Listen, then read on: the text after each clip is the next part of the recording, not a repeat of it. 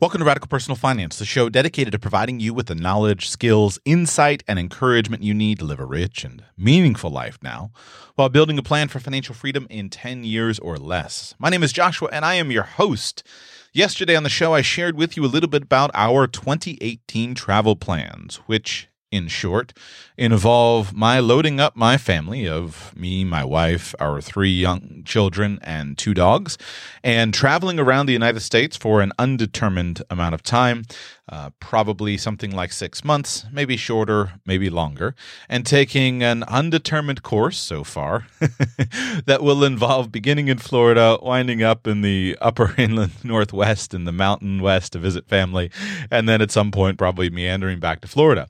Now, whether that looks like a circle or a zigzag, who knows? But in many ways, I thought you would enjoy hearing a little bit of background of my path to this speaking practically of how to actually make this happen with regard to the rig.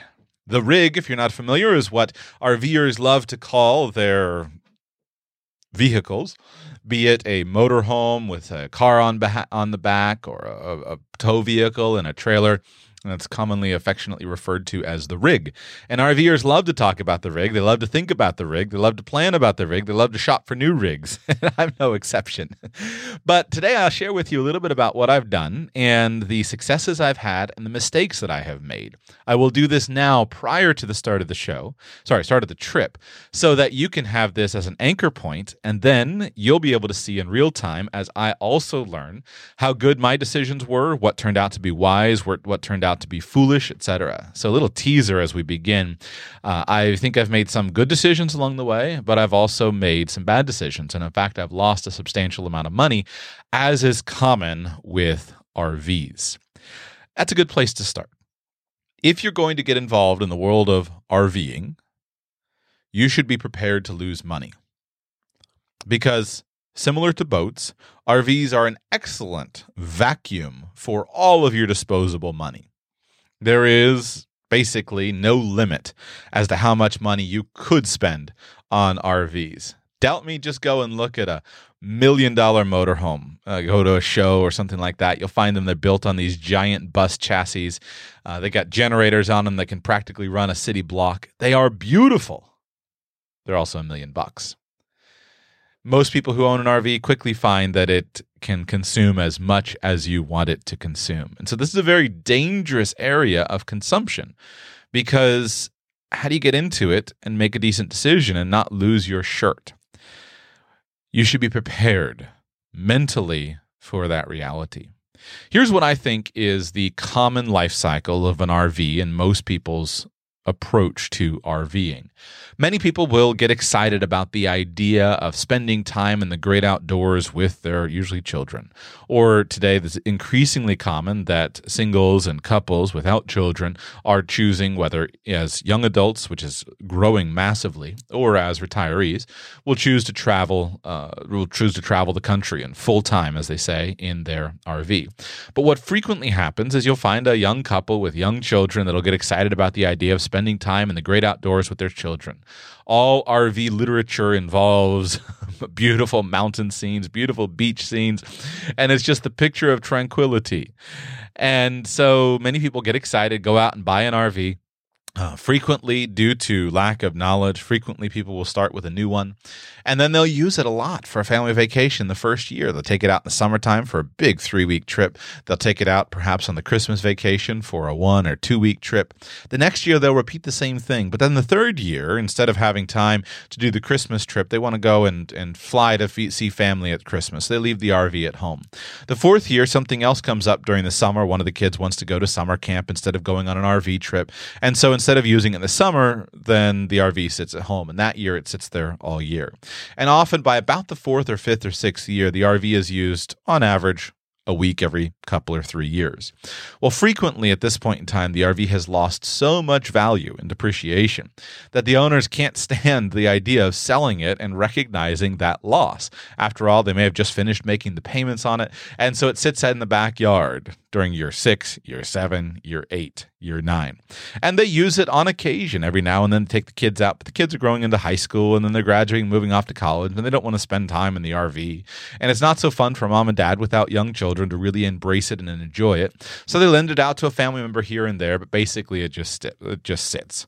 Finally, dad stops renewing the registration because it annoys him to pay the license plate every year. It sits in the backyard for another two or three years. And then finally, mom says, Can we get that thing out of here? And finally, dad goes ahead and lists it on Craigslist or mom lists it on Facebook. And then um, you start selling it. And that's the case. And so people lose a ton of money on RVs and don't use them. That's what I think generally happens. So you better watch out for that eventuality because you can lose a ton of money. Now, I don't think it's necessary that you always lose a ton of money, but I think you would be well advised to move slowly. And I'll tell you a little bit of my successes because I've had some successes and some failures. And hopefully, you can develop and build more successes in your life than failures.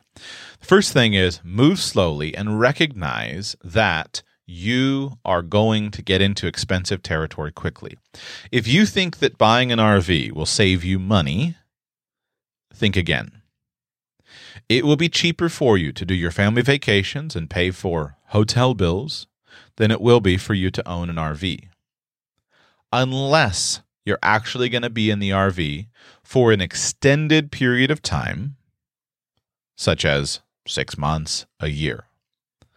Other than that, the hotels are going to be cheaper. Campgrounds are wonderful, and you don't need an RV to appreciate them. So if you're going to get an RV, you should get it not because it sounds like fun, but because it fills a need that you've decided is important to you, or I guess a want that wouldn't be a need. You've just it fulfills a want that you've decided is important to you. For example, you enjoy fly fishing on the weekends and you love to go way back in the mountains and do fly fishing and photography. And you don't enjoy sleeping in a tent on the ground. Well, before you buy an RV, consider buying a cot. But if you've decided you'd like to have some more comfort and you're going to buy a truck camper, then make sure that it's getting you something that you can't get otherwise. There aren't many hotels in the backcountry, and so that's a good use case scenario. But if you're just thinking, I'll load up my RV and we'll use that to travel across the country, uh, a thousand miles to go and visit grandma and grandpa, friend, you're making a bad financial move. I promise you. The RVs are expensive to buy, they're expensive to own, they're expensive to drive, they're expensive to tow, they're expensive all the way around. Now, a couple of thoughts in regards to your RV decisions, and I'm going to tell you where I've made mistakes in the past, uh, so that I can, and I'm going to tell you some financial scenarios here today of how we have gotten ourselves set up to go full time on the road. But one of the first decisions that you have to make is: Do I want something that I can drive, or do I want something that I'm going to tow? And of course, this is the great challenge. How do you decide? Driving your RV where you have access from the driver's seat to the actual coach is a wonderful luxury experience. I can't think of many better ways to travel than in a big, comfortable RV where you and all your passengers have access to comfortable seats, big panoramic windows, access to the kitchen, the refrigerator, the bathroom, all of those things without ever needing to stop. That's a wonderful way to travel. But it does come with some downsides. Uh, notably, of course, safety. Uh, it's always a challenge to decide should I go and sleep in the back while we're cruising down the road? That leads to a very wonderful nap, but it also could lead to bodily injury or death in the case of accident. And one of the major things with problems with RVs is they are generally not crash rated. Unlike automobiles, where there are federally mandated crash safety ratings and tests, RVs are exempt. Or like, I got mixed up on my uh, words there. RVs are exempt from those ratings. And so basically, an RV is a chassis, a metal chassis, with a giant wooden box plastered over with a little bit of plastic or fiberglass and it has no structural safety rating. You can practically run a motorcycle right through most RVs as far as through the walls. So they're very unsafe if they actually get in an accident. For me, however, especially with young children, I really wanted to have the um, experience of having a motorhome. Motorhome is the word usually applied to uh, a drivable RV, where the you have access to the amenities in the back from the driver and passenger seat. And so the first RV that we bought was a 1993 Roadtrek camper van. Now, a Roadtrek camper van is what's called a Type B RV. It's a very small RV. 19 feet long. It's the standard length of a 15 passenger van. And the reason that we chose this is because I believe there's a huge benefit of being small. The smaller you can be when you own an RV, the better. It is uh, more efficient to drive, to tow. Uh, it opens up more places to you. When you're trying to drive a 45 foot bus, there just aren't that many places to park it. But when you're driving a 19 foot van, you can park it anywhere. And we chose that RV carefully because it had the amenities that we were looking for. It had the beds that we were looking for. It had the seats that we were looking for. Uh, it was well liked in the marketplace. And I was really, really pleased with that purchase. That particular purchase worked out really well. I bought it in 2000 and I guess it would have been 16, 15? No. Uh, anyway, I bought it, yeah, 2015. I bought it a few years ago. I found it on Craigslist in Georgia. It was owned by a single owner, elderly retired couple, which can be good but can be dangerous, which I'll get to in a moment, the problems with RVs. But I paid $7,000 for it, drove it back from Georgia to South Florida, and total during my time of ownership, I spent a total of $10,500 in it, including all the fees, uh, a new set of tires all around, you know, a thousand bucks on brand new Michelin tires all around, fixing a couple things that were wrong with it all the registration, et cetera. I was in it for ten thousand five hundred dollars when when all was said and done. The problem with that vehicle was two things. One, I did not calculate on where to put car seats at night. And this was a major error on my behalf. I had thought obsessively about the decision. I thought I was making the very best decision possible. But Although I had considered where to strap car seats during the daytime, I had not considered where to put car seats at night. And when you have, at that time, two children uh, and now three, when you have these giant no other adjectives are necessary. These giant car seats, they are very frustrating to deal with. And of course, they're important for your children, or at least so we are told by those who claim to know. Uh, but they are very frustrating as far as where to put them. And they take up so much room that we just decided, you know what, this isn't going to work. I was able to sell out of that thing and I didn't lose my shirt. I sold it for I netted ten thousand uh, dollars when all was said and done. So in my time of ownership, I was out of pocket five hundred bucks on the deal, which I was pretty happy with. I had worked hard to put that deal together, and I was pretty pleased with that. To own an RV for, I think I owned it for eight months, something like that, maybe ten months. To own an RV, to use it, we took some nice trips in it. I enjoyed it, uh, and only lose five hundred bucks is uh, is not bad in my opinion. That gave us the benefit of having the access. And that does lead, especially with small children, that does lead to a much better and easier traveling experience. To be able to get the kids down, to use the bathroom, to be able to give them a snack, to be able to have access from the front to the back makes a big, big difference in terms of the joy of traveling.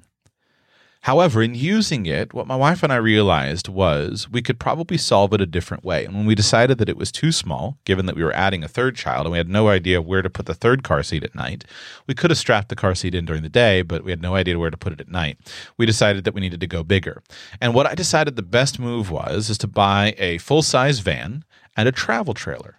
Now, the benefits of a full size van are a fewfold. One, there's plenty of places to strap car seats, of course. You can strap car seats in and have plenty of room. I also decided that if we just simply removed one of the seats in the full size van, that leads to a fairly large cargo area. And that we could, uh, which is actually in the, the, the traveling space. And with that approach, we could actually bring in many of the benefits of an RV. For example, it's easy to have a cooler with food in it that's readily accessible. A full size van, there's enough room if I'm driving for my wife to get up and to help the children. You can bring a small toddler potty that is available to the children so you don't have to stop so frequently uh, to use the bathroom facilities. You get most of the benefits of an RV. So that's a big benefit in my mind.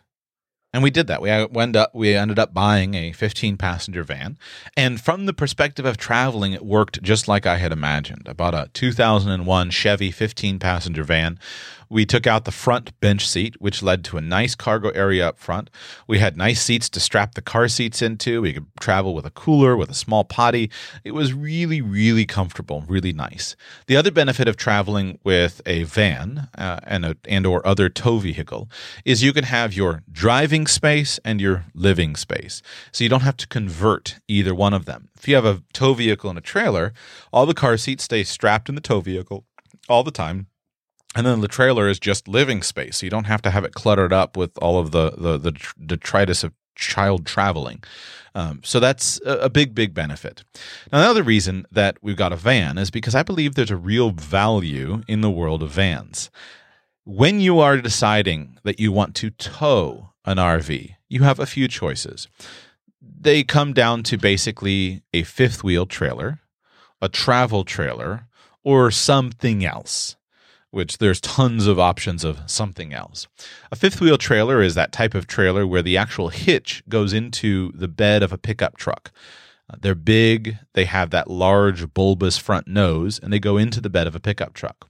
Fifth wheels are probably your best buy in the marketplace if you want to get maximum living space for minimum money look at fifth wheels. Maximum living space, minimum money, you're probably going to go with a fifth wheel. And if you are willing to drive a pickup truck, then this fifth wheel option is probably one of your best, most comfortable options to tow and to drive. Fifth wheel trailers tow really well. Uh, they are more maneuverable. They're just all around a really good option, a really good way to tow a trailer. One of the downsides is many fifth wheels are so incredibly large they're just hard to deal with. If you buy a 40 foot fifth wheel trailer, that thing will not fit in the majority. You won't get it into national parks. You won't get it into most state parks. Basically, you're going to be confined to an RV resort with pull through campsites. For some people, that's appropriate. In my mind, that's not appropriate. I want to be uh, nimble. And so uh, we set as our maximum desired length something about 30 feet. If you're 30 feet or under, then you can pretty much get into most campgrounds. Not all, but most campgrounds. And you can get into many sites. There will always be sites that you can't get into at most campgrounds, but you can get into most. You can find small fifth wheel trailers. So don't let a desire to have a small trailer dissuade you from shopping for fifth wheels, but they're harder to find than big, big ones. We didn't want a fifth wheel. And the reason I didn't want a fifth wheel is I didn't want to get a pickup truck. Pickup trucks, in my mind, are useful for some people, but I didn't want to have one. I say this as someone who now has one, which I'll explain. Problems with pickup trucks is number one, they're very limited seating. About the biggest you can get from a factory is a crew cab with six seats. We have three children, two dogs, we don't fit all that well in a crew cab pickup truck. And by getting a crew cab pickup truck, that automatically limits us to only being able to travel with our family. That, in my mind, is not ideal. And so I really wanted to have a big full size van with more seat capacity so we could travel with friends. What's the point of having a camper if you can't load up three or four or five of your friends as well and go and use them? That's pretty much how I look at it. So I didn't want to have a pickup truck for that reason. Another reason I want to have a pickup truck is pickup trucks are really not so useful from the capacity of, of load carrying. I never understand this obsession among tradespeople with with pickup trucks to have these trucks that you got to put all kinds of special boxes in and and and to protect your tools. They're inefficient, they're poorly organized, they don't do a good job of protecting your tools. Most people better off with a minivan, a full size van, or an SUV. So I didn't really want to own a pickup truck. They just aren't very good. And then the final thing is pickup trucks are expensive. Because pickup trucks are in such high demand uh, by men who want to drive them and look cool because they want to present the macho pickup image, they're very expensive. It's hard to, to find a good deal, especially when you start looking at big pickup trucks. Now, in my analysis, many of these problems were well solved with a full size van. And I think the full size van option is a really good uh, way to get more for your money. The full size van gives the benefits of that comfortable traveling that I described. Uh, full size vans have great cargo capacity, especially if you get the big 15 passenger one. Great cargo capacity. and they're cheap. There's not much of a demand for full size vans. If you were to go, let's say you have a large family, if you were to go, you can buy a full size mini sorry you can go and buy a minivan a loaded out minivan and it you could load one out to be forty to forty five thousand dollars. You can go and you can buy a full size van and you can load it out as best you can and it'll come in below 35 you can get them under 30 now, that's because they're more commercial in focus, and they're not going to have all of the amenities. I still love minivans. Minivans are wonderful, and my wife refuses to drive a full size van unless we actually needed one. so I, we're in the world of minivans. I think they're they are truly wonderful, but especially if you want to tow, I think there's a real deal in the world of full size vans because traditionally full size vans are built on a truck chassis. This makes them have poorer road manners than something like a minivan, which is built with unibody construction but they have towing capacity. Rated as high as about 10,000 pounds. The highest one is the Chevy full size vans. Those are rated for 10,000 pounds. The various iterations of the Ford vans, whether it's 12 passenger or 15 passenger, makes a big deal, but difference. But those will get you in the range of seven to 8,000 pounds, which is a sizable trailer. The Nissan NV full size vans are rated for up to almost 10,000 pounds. Those are a good deal in the tow world. Uh, and then the various other more modern Euro style vans have less towing capacity, but it's still decent. You can get a great tow vehicle in a full size van, and that was what I decided to do. I wanted a Chevy for the heaviest towing capacity. And so I bought one. I bought a 2001 Chevy. Now, in the Chevy vans, there were three engine options that are available. There is a uh, there are two gas engines, and or there were four engine options, but there were three that are rated for the highest with towing. There is an 8.1 liter V8, which is a giant 500 cubic inch gas engine, which gets about 13 miles per gallon, whether you're driving empty or whether you're towing a trailer. But it has a ton of power. It's also very hard to find. But I was looking for one. I also was looking at a diesel, and at those iterations of the Chevy van, some of the older ones, they came with a 6.2 liter diesel, which was the old GM diesel. Not super powerful, but adequate. I was looking for one of those. They also came with a 6 liter gas engine, which is the venerable Chevy 350 small block engine, which is one of the world's most popular engines and a good engine. They used to put it in the Corvette, it's powerful. The one that I wound up finding had the 6 liter gas engine. And I felt like it would be sufficient sorry, the 5.7 liter gas engine, the, the, the 350. So I felt like the 5.7 would be sufficient, and I was happy with the deal. I found the, the van on Craigslist up in uh, Gainesville. The van was, all things considered, in really good shape. There were some obvious cosmetic flaws, but it was in good shape in nicer interior shape than many other vans of the similar vintage. And vans of the age that I was looking at, which is a 2001, uh, were probably worth in the marketplace around three to three thousand to three thousand five hundred dollars. I was able to buy this particular one for $2,300. So I was pretty happy with my deal. And I was pretty happy that I had enough room that if it didn't work, because my concern was if that engine, the 5.7 liter engine, couldn't pull the trailer that I was planning to get, then I needed to sell it out and not lose my shirt. So at $2,300, I felt safe. I felt I could at least turn around and sell this thing for three grand and I would be in good shape. I did an extensive, extensive test drive on the vehicle. Uh, I wound up having a long 45 minute test drive. It had been owned by a transportation company. And so all of the markers of it being a good deal were there. It was in good mechanical shape, had 190,000 miles, but it had been cared for. Most most of those miles had come within the last year because it had been run owned by this transportation company that had run it constantly, but it was in good shape. I thought. And here's where we get into the problems of the mistake where I wound up losing my shirt. I bought the van and I drove it home, and it was fine. It drove fine. But it didn't have a ton of power. So I took it to the mechanic, and first thing we did was I said, "This van's going to be great." I had him fix a couple mechanic, uh, cosmetic things that I wanted to be done, some window latches, and we had a good overall inspection. I went ahead and started fixing things, fixed the brakes, fixed up a couple things that weren't strictly necessary. But remember, I'm getting this thing ready to uh, go across the country for six months, and so I needed to be in good shape when I head out and I had the room. I figured, okay, this will be this will be a good a good vehicle. We took it on a couple of trips, just the van, and then eventually I bought the trailer. And I found that this van basically couldn't pull this trailer. I'll get to the trailer that we chose in a moment. This marked a problem. so I took the van to the mechanic and we found out that the engine had significant power issues. Now, here's a little tip for you that I learned. Number one, as I'm sure you know, it's good for you to have a mechanical inspection if you're buying a used vehicle, especially if you're not a mechanic, and I'm not. I had promised myself that I'd always get a mechanical inspection when I bought a used vehicle a number of years ago when I made a bad deal on a car. And yet on this one, I felt like I was okay. I'd done an extensive test drive. There were no obvious signs of problems. The price was low enough. I was pretty safe. Worst thing that could happen is buy it for twenty three hundred dollars and sell it for thousand dollars scrap. Uh, if it were truly scrap, which it w- wasn't, so I felt pretty safe. But what I learned is a little trick. When you go to test drive a vehicle, one of the things that you need to do is turn the key on and look to see before you start the vehicle, look to see if the check engine light comes on. You want to see the check engine light come on when you turn the key on. Then, after you start the vehicle, you want to see the check engine light go off. Now, I had neglected to bring my scanner with me to scan the engine for codes. Rookie mistake.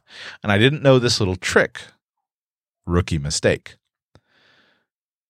What I found out was many times when a vehicle is having consistent problems, an unethical person, an unethical seller, will remove the check engine light from the dashboard. This means that it doesn't show up as being on, which means you don't know that the engine is throwing error codes.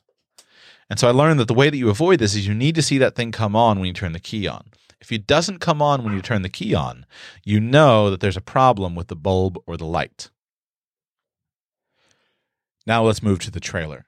With regard to trailer, I mentioned there's fifth wheels and there are travel trailers. Travel trailer is the type of trailer that hooks up to your bumper or to, to the hitch at the back and it's big and it's square, but it just hooks up down below. And this works great with a van. I think travel trailers, if you don't need maximum space, are your absolute best deal in terms of dollars. They are so cheap. Now, they're cheap because they're mostly junk. Most RVs, with a few exceptions of very high end, well made RV brands, most RVs are junk, and you should just know that going in. It's balsa wood stapled together with a little bit of fabric. They they don't last. They're not well built. Uh, they look shiny for a little bit, so they can sell them quickly, but they're basically junk. But if you can buy one with working equipment that'll at least hold together, it should do what you need for need it to.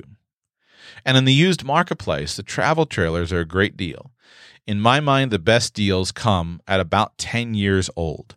Because if you think back to that common life cycle of an RV when people are buying them, and you have a new owner that goes and gets one when their children are eight years old and six years old, well, they start looking to sell it when their children are 18 and 16 after it's sat in the backyard for a couple of years. That's common. That's basically the life cycle. And by then, they've depreciated from about $30,000 new down to a lot less.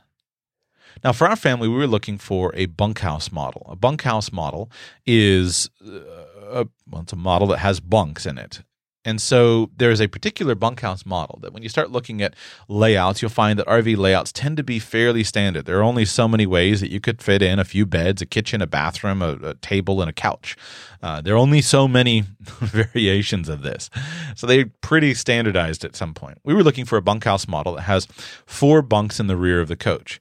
And that was what we, uh, what was appropriate for us. So four four bunks in the rear, bedroom up front, living area in the middle. And we wanted something big enough that we'd be comfortable to live in for an extended period of time. When you're buying an RV, you need to buy it for your intended application because it's all a study of trade-offs. If you have a giant RV, it can be so comfortable for you to fit in, but you can't sorry, for you to live in, but you can't fit it anywhere. You can buy a tiny little uh, pull behind teardrop trailer or a tiny little trailer with a rooftop tent on it. You can hook it up to your Jeep and go out in the mountains. That you can get anywhere, but it's not so comfortable to live in. And so everything is a matter of sacrifices. You're just simply choosing what style of travel is important to you, which is why you should probably go slow and be very careful and not commit to a brand new RV before you've actually tried something. Some people think they need all the space and they recognize actually we're comfortable with smaller space. Some people think they're comfortable with smaller space and they wind up upgrading. So it's frequent that RV buyers will have to go through a couple of rigs before they figure out what they actually want and what they're actually going to use. In our case, we settled on a about a 30 foot travel trailer. It's the best number of compromises for what we were planning, which was a an extended six month trip around the country. That gives you enough living space inside so that on multiple rainy days you have a place for the children to play. It gives you sleeping space where you can close off the children, you can close off the bedrooms and have a place for children to take naps inside in the air conditioning, uh, go to bed, enough of a space for mom and dad to actually be in the vehicle. And when you're traveling for an extended period of time, it's a benefit to actually be able to be in the vehicle. If I'm going camping for a few weeks, anybody can go camping for a few weeks and can live outside in the elements, even dealing with bad weather. If you're on a short vacation trip and you get bad weather, you just change your plans and go book a hotel room or suck it up and, and embrace it as a character building exercise. Uh, but when you're living on the road for six months, that's tough. And especially given that uh, my intention is to work on the road, uh, I felt like it'd be a mild form of spousal abuse to load up my wife with three small children and two dogs and say, Here, you hang out in this tent while I go and sit at an internet cafe and record radical personal finance. that seems like a, a, uh, a mild form of spousal abuse, and I don't think that would uh, would quite work. So I wanted to make sure that we had a big enough vehicle, and so I was shopping in this range of thirty foot bunkhouse travel trailers uh, in about the thirty foot range in the choice of an RV, if you don't need all those things, consider going smaller.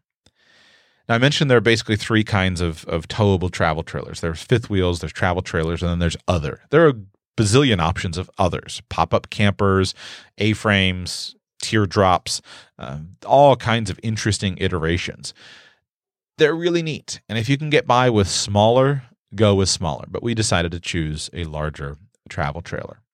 The first time I hooked up the travel trailer to the van, because I bought the van first, I knew I had a problem because the van was struggling.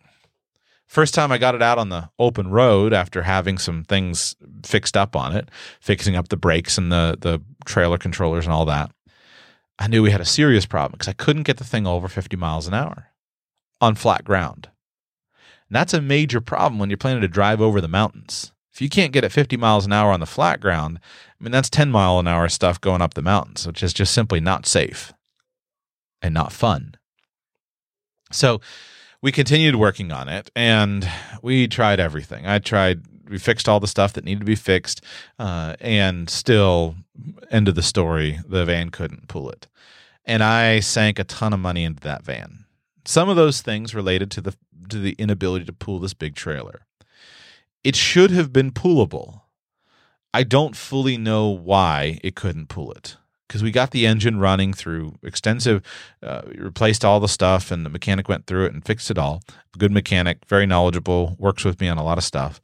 Um, we got it running as well as it could, but it still couldn't do it. Now, I think it was probably partly a gearing issue. Uh, the gears were too high to effectively pull the trailer. Part of it was also that it was not when towing a trailer, it's not just weight, it's also drag with how big the front of the trailer is, and this particular trailer is big. It presents a lot of drag, but the van, even after all the fixing, uh, just wouldn't work. Uh, and so I decided I had to change, and I decided to cut my losses, get rid of the van it's possible that if I'd swapped out the gears or if I'd tuned up the, uh, if I'd added some aftermarket accessories to the engine, uh, then uh, we could have gotten it to work. But I had already put so much money into it that I was really hurting and just wanted to cut my losses and run. Decided that I didn't have any more stomach for it. So I made some serious mistakes with getting that van and fixing it up. And the mistakes that I made was I didn't, I started with some of the, I, I, assumed it would work based upon my research. All of the numbers said it should have worked. I knew my weight ratings, I knew my tow ratings, and on paper it should have been fine. But on paper is different than in real life. So I made some mistakes. I didn't catch the engine problems, which were the serious problems first. And so I spent money fixing up the little things early that probably didn't have to be fixed so quickly. Example is the window latches were messed up. I bought it knowing that the window latches were broken. I thought it would be an easy fix. Well, it wound up actually costing a couple hundred dollars to have the window latches fixed up because I had another piece of metal and I I just I thought it would be simpler than it was. And so I had all those little things fixed first. I was twenty three hundred dollars in, thousand bucks up front to have all the little things fixed because I thought this will work great. And then we got into the trailer stuff, and one of the things that I learned was that wound up blowing out the trailer brake controller because there was a short on the trailer, and we wound up putting another hundreds of dollars into the thing. And then we got into the engine problems, and it was another few thousand bucks. But by, by, by, the, by the end of it, I was into the thing for, for over six grand. Somewhere, I forget the exact number, but something like $6,500, which was a real problem. Um, when you went when I went from I was tickled pink with my deal originally. I thought I was I thought I, I was so brilliant. I thought I had bought this great deal. I had found my uh, inefficient market. I was so pleased with myself. And now here I am woefully upside down, losing money on a vehicle that would never get out of it again. There was no, and all those those those improvements were not the kind of improvements that were actually going to work. It get you resale value. Yes, they're valuable improvements, but they're not the kind of improvements that get you resale value. I thought through afresh, very seriously, whether or not it's the best course of action to buy at older vehicles when I dealt with this van. I'll tell you how I came out of it in just a, well, I'll tell you how I came out of it now. I decided to sell the van.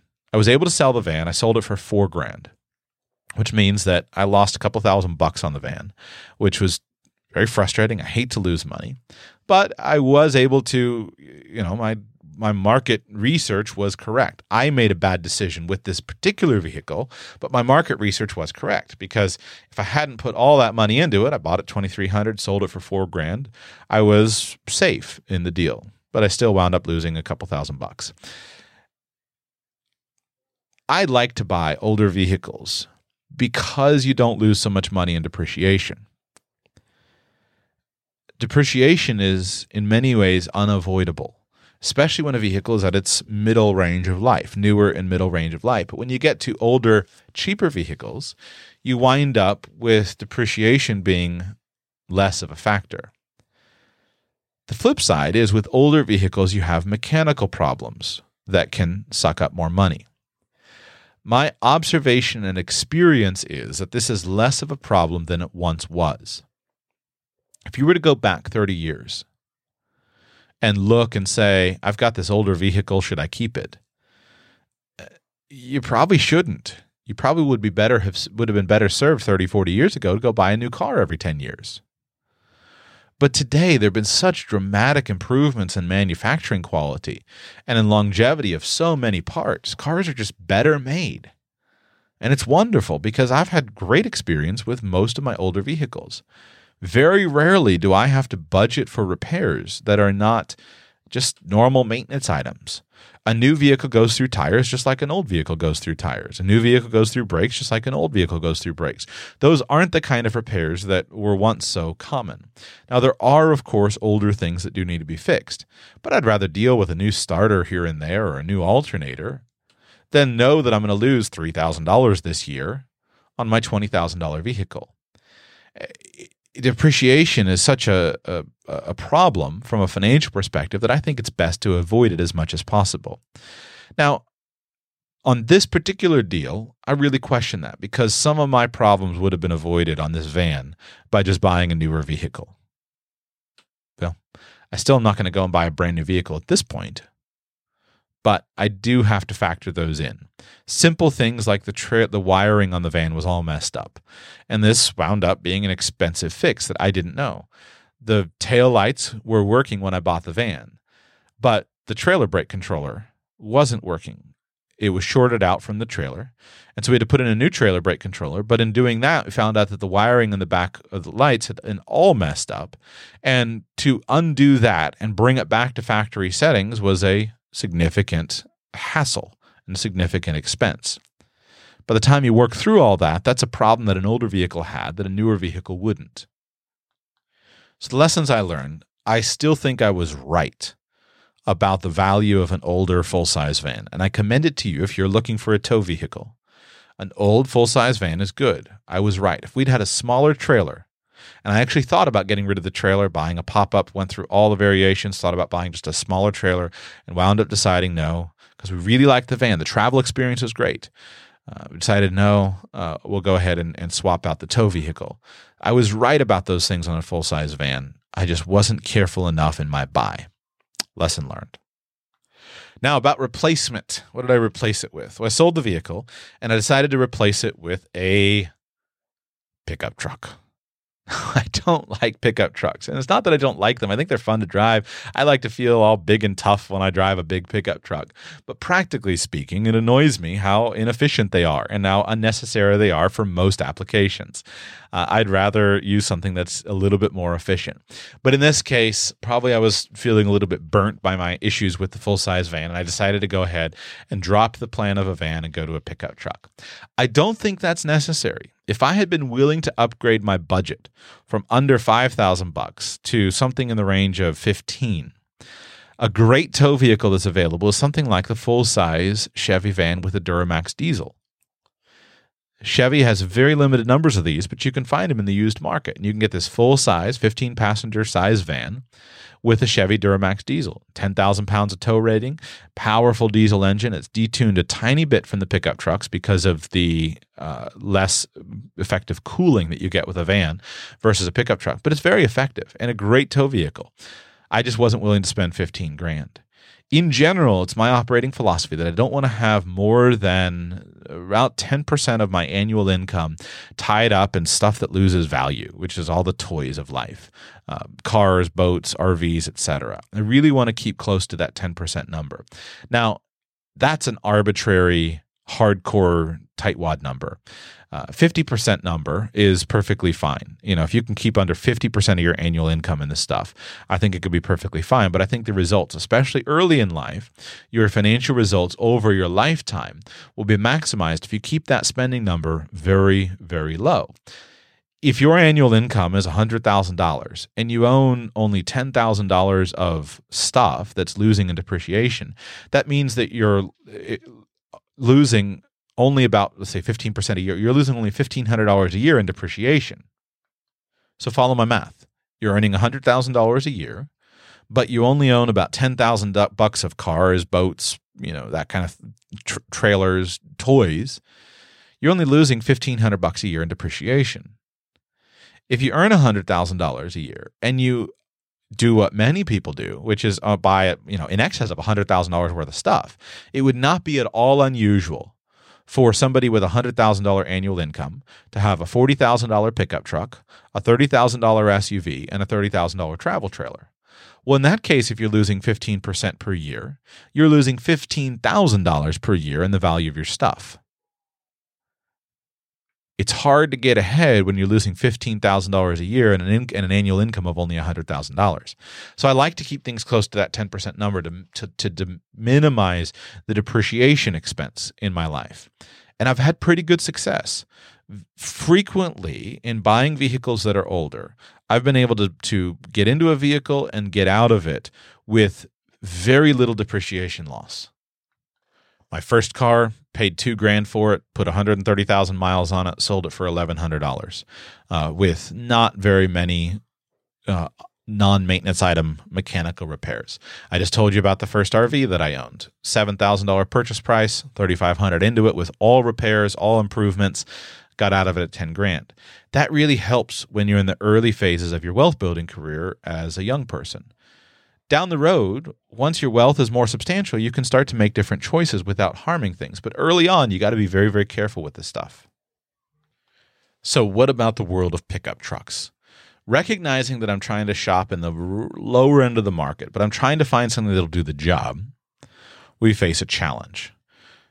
The great thing is there are lots of large pickup trucks available especially in the United States. There's so many big pickup trucks available, you can find a deal. Let me walk through some of the, the, the constraints.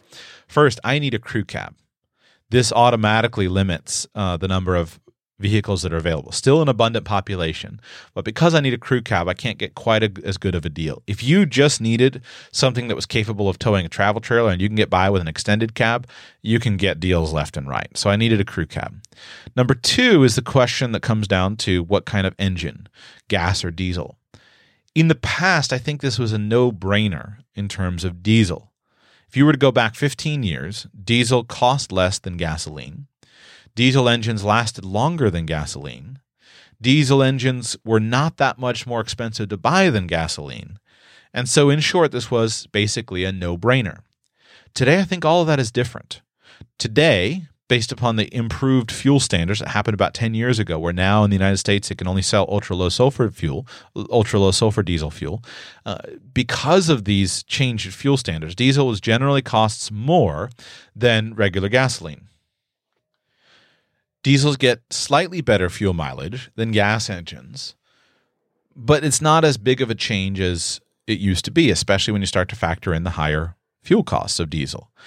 Uh, diesels do get better gas mileage, but not substantially so. With regard to power generation, the power generation of diesels has gone through the roof. From every one of the three major manufacturers in the United States, you can buy a diesel engine that will basically put out a thousand pounds of torque. That's double, uh, more than double what you could get 15 years ago. And that's tremendous. The tow ratings have gone from maximum of 10, 12, 15,000 pounds to 35, 37,000 pounds, I think, with the, the Ram. Something like that. It's huge numbers. Uh, but so is gasoline engines. And gasoline engines are much cheaper to buy than a diesel engine. They weigh less, so you get greater cargo capacity, which could be helpful if you're planning on something like a truck camper. And most people just simply aren't going to put the numbers on a diesel engine that have that that the, of miles where you actually need the longevity of a diesel engine. Most gasoline engines, I'm convinced, really can go a million miles just like older diesel engines can. Toyota did a campaign with one of their 5.7 liter gas engines of a guy who worked in Louisiana delivering parts to the oil industry. And he put a million miles on the thing over the course of seven or eight years, and it was perfectly adequate. In my family, we've put let's see, 330,000 miles on one gasoline engine on a car before it was sold, but 330,000 miles on another gasoline engine. So I don't think there's anything inherently wrong with a gasoline engine that's maintained why it can't have the longevity that a diesel engine is known for. As far as operating costs, diesel engines have gone have had a huge jump in operating costs, especially in the modern era, uh, for a couple of reasons. One, Diesels simply cost more because they're bigger and more powerful. Diesel engines are always going to have two batteries instead of one. When you replace one battery, you got to replace two generally. Uh, diesel engines are going to hold more oil than gasoline engines do. Now, with the modern emission standards, now you have an entirely separate set of fluids for the diesel exhaust fluid, to which is a which is urea that it goes in the scrubber in the in the exhaust system to clean the thing out.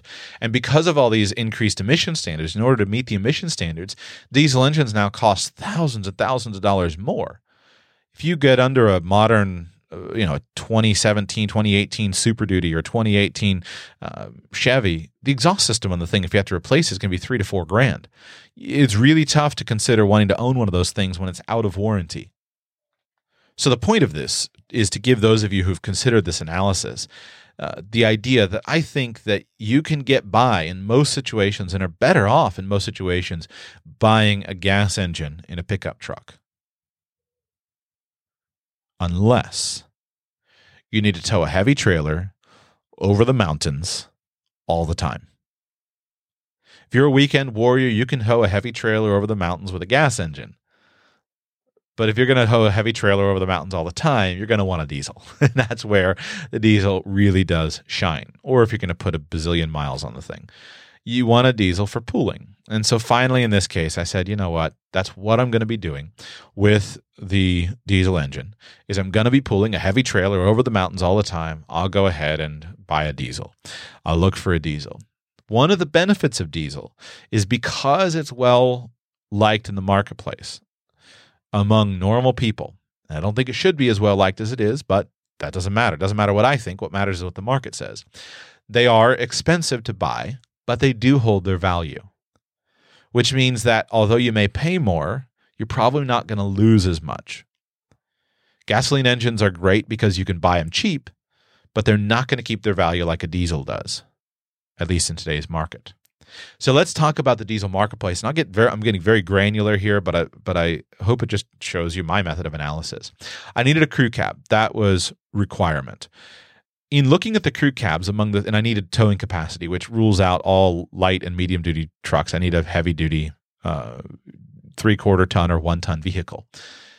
In looking at the crew cabs, I wrote off all of the older Dodge crew cabs because I had this weird tiny little crew cab where it was a four door crew cab, but the back seat was very, very small. And I need space for my dogs. So I, although I, the Cummins, I enjoy driving the Cummins. It's a great vehicle. It's well loved, very long lived. For my purposes, I needed the bigger cab. Now, Dodge came out with bigger cabs. Today they have the normal size crew cab and they have this massive quad cab, which is super comfortable. And I'd love to own one, but I didn't. It wasn't in the price range that I wanted to spend.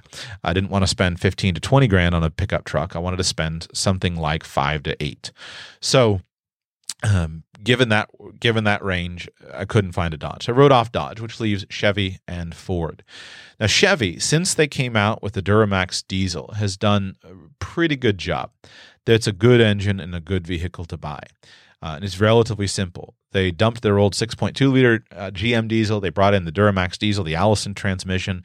This is a good option for towing. Well liked, pretty reliable, pretty good. There aren't as many on the road as there are Fords, but they're pretty good. When you look at Fords, uh, you run into an interesting situation. I'll get a little bit into the weeds because this should tell you how you need to shop, I think. You have the older Fords, mid 90s and later, the old style, more boxy Fords. These older f- diesel Fords had a 7.3 liter diesel engine in them, which was a very solid engine.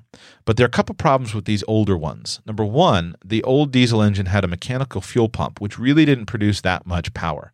Uh, so, although it was a good engine and long lived, it didn't produce that much power, which in my situation, I decided I needed some bigger power. The other problem with these older Fords is that parts are becoming scarce. Uh, frequently, if you need to buy a wiring harness, you got electrical problems. It's hard to find. And so they are, in my mind, not a good buy. They're expensive to buy because they have this well loved 7.3 liter diesel, but it's not it's not much value. So I wrote off the pre 99 Fords. In 99, Ford redesigned their truck and they came out with the Super Duty series. And they came out with a series of diesel engines. Ford has, since 1999, they started with a 7.3 liter diesel. Then they moved to a 6 liter, a 6.4, and now there's a 6.7. 6.7 seems to be a fairly well designed engine, but it's too new for me to buy at the price that I wanted to spend. The 6.4 was a terrible engine, basically, uh, which basically people bought a diesel that wound up being only a 100,000 mile diesel. And if you drive a 6.4, get rid of it because all of the mechanical indications seem to be that the thing is just a ticking time bomb. Very expensive to fix. They're, they're not a good engine. So I didn't want a 6.4, which left two other engines, the 6.0 and the 7.3. Now here's where I'll get a little bit nitty gritty.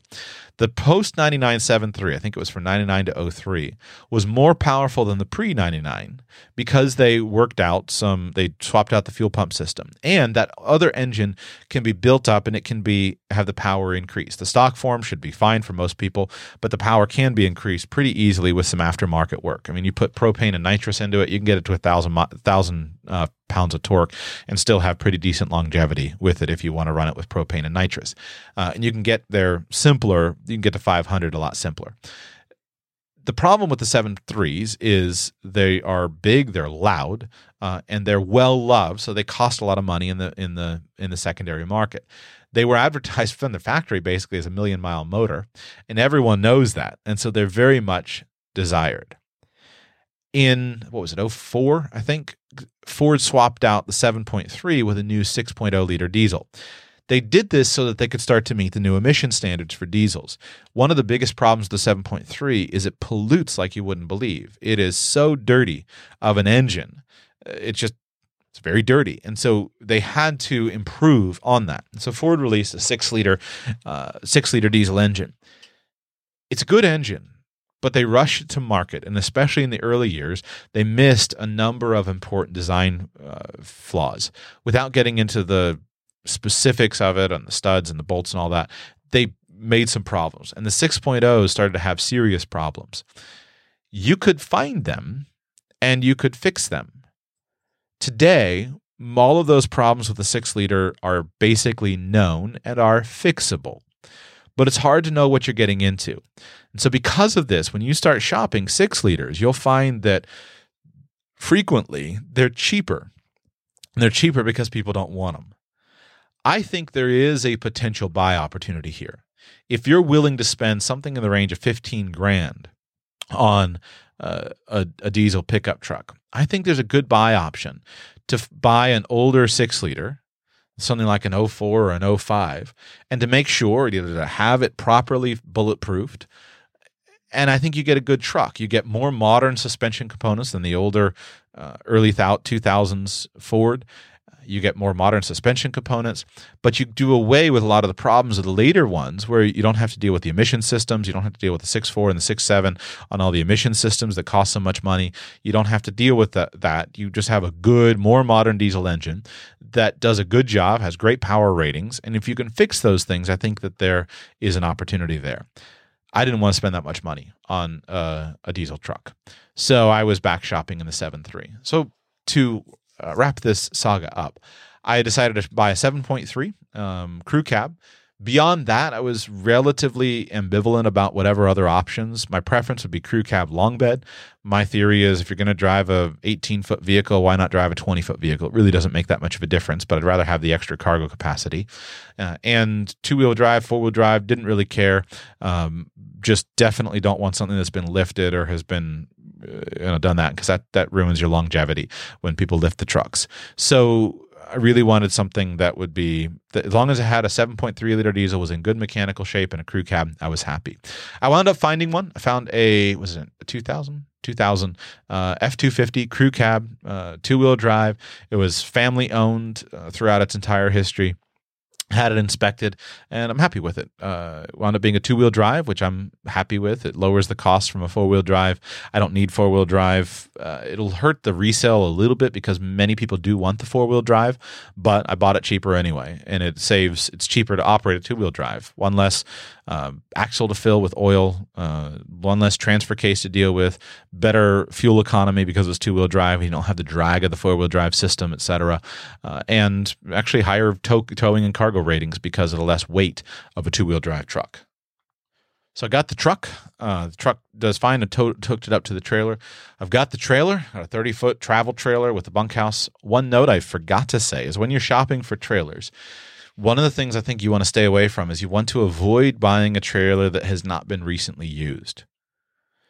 One of the biggest problems that novice RV buyers face is they buy an older trailer and they say, oh, it hasn't been used. And so it'll be great. The problem is RVs, like boats and like cars, if they're not used, they rot. All the little rubber bits rot, all the little plastic bits rot, they rot. And those are the things that are expensive to fix. Better to buy one that's been used than one that hasn't been used recently. Now, you don't want to buy one that's been abused, but you do want one that's used. And so when I was shopping the RV marketplace, I found tons of these things. But you look at the tag, the tag is, hasn't been registered in three years. The tires clearly haven't moved, and you've got so much so many maintenance items to get the thing just roadworthy, repacking the bearings, fixing all the stuff, new tires all around, etc. And that doesn't involve even getting into the appliances, which in an RV are really what you're buying. The body is relatively insignificant if you're buying older RVs. Yes, you want to watch out for body problems and rotting roofs and rotting floors, but in many ways, those things are not going to be as big of a deal. But if your refrigerator doesn't work because it's sat there and hasn't been used for the last four years, you got a problem. So I'm sharing these numbers to tell you uh, just simply that there are you don't have to spend fifty thousand dollars on a rig. Uh, I think total, if I add up the new diesel truck and the the uh, the trailer, I'm into this thing for what 15 grand between the two of them, something like that, 15, 16 grand between the two of them. Uh, it's likely that I will uh, lose some money when I sell which of course you can't i don't think you can always hope to make money on every deal. I know some people who make money on every deal but i don't have i haven't chosen to dedicate the time to that at this point. But i'm into the whole thing for about 15 grand. I think we've got a, a solid serviceable reliable rig that should get us around the country for six months. Um, both of the vehicles are near terminal value, where it's hard to imagine them going a lot lower. The RV could lose a couple thousand bucks in value if my kids beat it up and it just becomes ugly. Uh, the truck could lose another thousand, couple thousand bucks in value if I put a lot of miles on it but uh, we should be good. I think we'll we'll be good. Now the big unknowns, of course, are going to be if we wind up finding some unexpected expensive repairs, new transmission on the road, um, break an axle on the trailer. I broke an axle on one of my trailers one time. Uh, that was a pain. Uh, it's things like that that are really unknown, but uh, we'll see. That's the saga of um, the RV trip. Uh, that's the saga of it. I will share with you along the way. If I if I make more mistakes, I'll let you know. I'll let you know what those mistakes were. If I did a good job with analysis, you can listen to this here and you'll see what you find down the road. Uh, but that is the story of putting together uh, a truck and a trailer with the goal of going around the United States for an extended trip for about six months, maybe more, maybe less. Since I haven't done a trip like this before, that's the best I can hope for. You do, as with most things in life, you do your very best to prepare. You do as much research as you know how to do, and then you pull the trigger. Sometimes you win, sometimes you learn. But sitting still doesn't help.